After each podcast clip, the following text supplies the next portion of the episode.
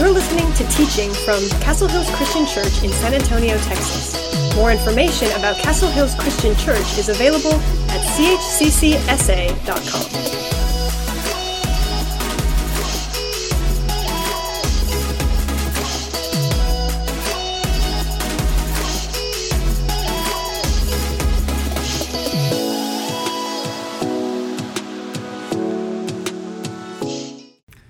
is your favorite way to greet others? Do you like to give a high five? Do you like to simply say good morning or good afternoon? And do you like to hug people? Do you like to give the fist bump? I think it probably depends on who you're greeting, right? If it's family members, maybe you do give them a hug. Maybe if it's someone that you don't know, maybe it's a simply a simple hi. I know one of my favorite ways to greet others is uh, with a fist bump, especially our children in our children's ministry or at our Mother's Day Out program. I love to see uh, the faces of our kids uh, as I give them that fist bump. I say, blow them up. And, and then you, uh, they'll put their fist there, and, and you'll just see just kind of the sparkle in their eye. There's a young teacher, a fifth grade teacher in North Carolina, Barry White Jr uh, that he would have a individual handshake for each one of his students. If you get a chance, you ought to bring his name up on YouTube and you'll see the different handshakes that he has for each one of his students. He wants his students to know that they're loved, that he cares about them. And handshakes and greetings are not just something that's done in the United States, but they were also done in ancient times. And one of the uh, words that were often said was shalom, peace. That was a, a greeting that they would give. It'd be kind of like when us saying hi, what they would say uh, shalom, they would say peace. Now, peace is one of those words that encompasses wholeness. It, it reminds us that in a chaotic world that things are going to be okay. What, what's interesting is a few years after Jesus' death, burial, and resurrection, there was another word that was added to their greeting, and that's the word grace. They would begin to say grace and peace. And those two words are very powerful for us as Christians. We all need grace and we all need peace. If you have your Bibles, go ahead and turn to 1 Timothy chapter 1. 1 Timothy chapter 1, we'll start looking at verse 12. It says, I thank Christ Jesus our Lord, who has given me strength, that he considered me trustworthy, appointing me to his service. Verse 13, even though I once was a blasphemer, a persecutor, a violent man, I was shown mercy because I acted in ignorance and unbelief. The grace of our Lord was poured out to me abundantly, along with the faith and love that are in Christ Jesus. Verse 15, and here's a trustworthy saying that deserves full acceptance Christ Jesus came into the world to save sinners, of whom I am the worst. But for that very reason, I was shown mercy so that in me, the worst of sinners, Christ Jesus might display his immense patience as an example for those who believe in him will, will receive or and receive eternal life. Now to the King, King eternal, immortal, invisible, the only God, be honor and glory forever and ever. Amen. And when we look at verse 13, we see Paul's thing beneath the thing his thing beneath the thing. We've been in a series and we've been talking about this throughout the series. What is that thing beneath the thing? What is that thing that causes you to act in a certain way? Well, verse 13 it says, even though uh, Paul was a blasphemer, a persecutor, a, a violent man, he was shown mercy. And those two words are pretty powerful. Even though, even though Paul was all of these things, he was shown mercy. I, I want you to fill in the blank right now even though I was, you fill in the blank, and fill in the blank, I was shown mercy. Even though I did this and I did that, even though I have this in my past and I have that in my past, or I'm currently struggling with this and that, I am shown mercy. And Steve Carter, in his book, The Thing Beneath the Thing, which we're using as a, as a guide for this series, said, Imagine Paul as he's greeting, he's greeting with these words grace and peace. He said these weren't just a simple greeting, but these were words that he lived by. You can imagine he had tears in his eyes that he truly experienced grace and he experienced peace. If we look at verse 14, it says, The grace of our Lord was poured out on me abundantly. Notice the word abundantly. It's the only time that this word is used in the New Testament. And one way to think about this word is it's not just having a little bit of something, but it's having something that's overflowing, kind of like a waterfall. It, it, it, Paul is saying, Grace is poured out on me so vastly, it never runs out. It never runs out. Isn't that comforting to realize that God's grace never runs out? That, that we have this grace that's flowing? Verse 15, it says, Here's a trustworthy saying that deserves full acceptance Christ Jesus came into the world to save sinners, whom I am the worst. And Paul makes this confession. He's like, Hey, you know what? I was a really, really bad person.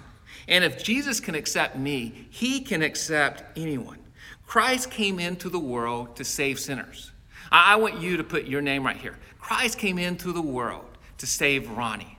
Christ came into the world to save Mike. Christ came in the world to save Mary. Isn't that comforting as well? That God gives us grace, that He came into the world to save us.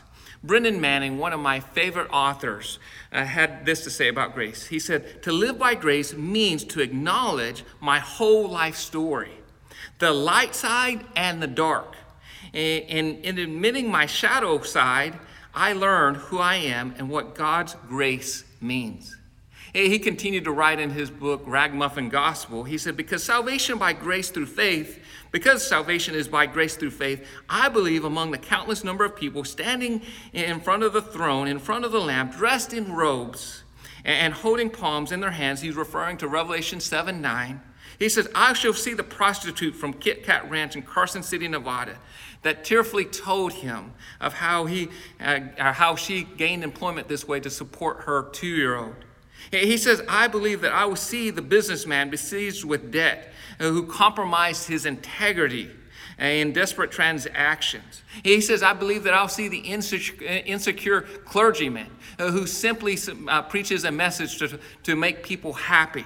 He said, I believe that I'll see the sexually abused uh, or that I'll see a sexually abused teen molested by his father, now selling his body on the street as he falls asleep each night after his last trick, whispers the name of the unknown God that he learned about in Sunday school. He says, But how? Uh, but how? And then he says, the voice, then the voice says, They have washed their robes and have made them white in the blood of Jesus. That's how. That's how we get to be in the presence of God because of His grace, because of Jesus' blood being shed. There they are, there we are, the multitude who so wanted to be faithful and at times defeated and soiled their life and made bad choices are now wearing the bloody garment of life's tribulations and through it all clung or cling to faith. My friends, if this is not good news to you, you have never understood the gospel of grace. I think that we will be surprised who will be in the presence of God. I think that we will be surprised that uh, who will be there because God's grace, He gives it abundantly. One of my friends, Aaron Brockett, uh, mentioned, he said, the law leads to obligation, grace leads to transformation. The law leads to obligation, grace leads to transformation. And when we look at Paul's life, we know that his life was transformed. He was a persecutor, he was someone who caused problems for the church, but then he became one of the greatest leaders. If you turn to 2 Timothy 1 2, uh, he starts off this letter this way. He says to, to Timothy, My dear son, grace, mercy, and peace from God the Father and Christ Jesus our Lord. And these are words that he would say often grace, mercy, and peace. We all need grace, mercy, and peace. Well, what I find interesting is if you turn over to the second chapter of Second Timothy, he adds these words. He says, You then, my son, be strong in the grace that is in Christ Jesus. Be strong in the grace that is in Christ Jesus. Timothy, don't be strong in yourself, but be strong in grace. Now, what does this mean? As some of you are, are great about giving grace to others but you really have a hard time giving grace to yourself.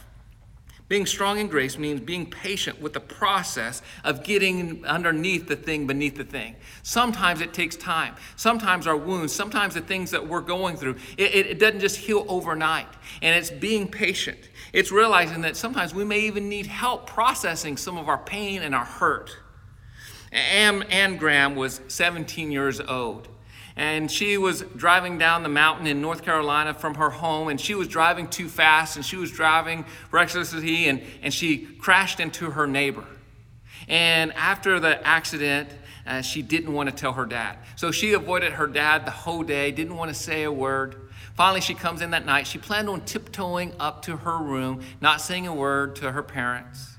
Her dad, though, was uh, waiting at the front door. And at that moment, she realized she had to confess to him. She puts her arms around him and says, Dad, I'm so sorry. I crashed the car. She began weeping. She said, It was all my fault. I was driving too fast. I shouldn't have been doing that. And he had four, basically, uh, four things to say to her. He said, First of all, I knew that you had crashed the car. Right after it took place, Mr. Pinkerton uh, came up the mountain and told me that you had crashed into him, and I was just waiting for you to tell me. Secondly, I love you. I want you to know that I love you. Thirdly, the car can be repaired. It's just a car, it can be repaired. And then lastly, you're going to be a better driver because of this. Anne goes on to say, sooner or later, all of us will be involved in some kind of wreck. And it will be, sometimes it will be your fault, and sometimes it will be someone else's fault. And when the damage is your fault, then there's a good chance that you'll be confronted by the blue lights of the morality police. And they will point out, oh, you messed up, and you messed up, and you deserve this or that. But my father gave me a deeper understanding what it means to experience the loving, forgiving embrace of a Heavenly Father. And he helped her understand grace. Did I mention her father was Billy Graham? And so we all have a choice. We can be strong in pride or we can be strong in grace. We can be strong in defensiveness or we can be strong in grace. We can be strong with our tongue lashing out or we can be strong in grace. We can be strong with our outrage, with our anger, or we can be strong in grace. We can be strong uh, in, in our selfishness, or we can be strong in grace. L- let me leave you with this. What do you need to let go of today so that you can step into more grace and peace? And then, secondly, reflect on your story of grace this week. How have you experienced grace? And how has it compelled you to show grace to others? We need to show grace to ourselves, and we need to show grace to others.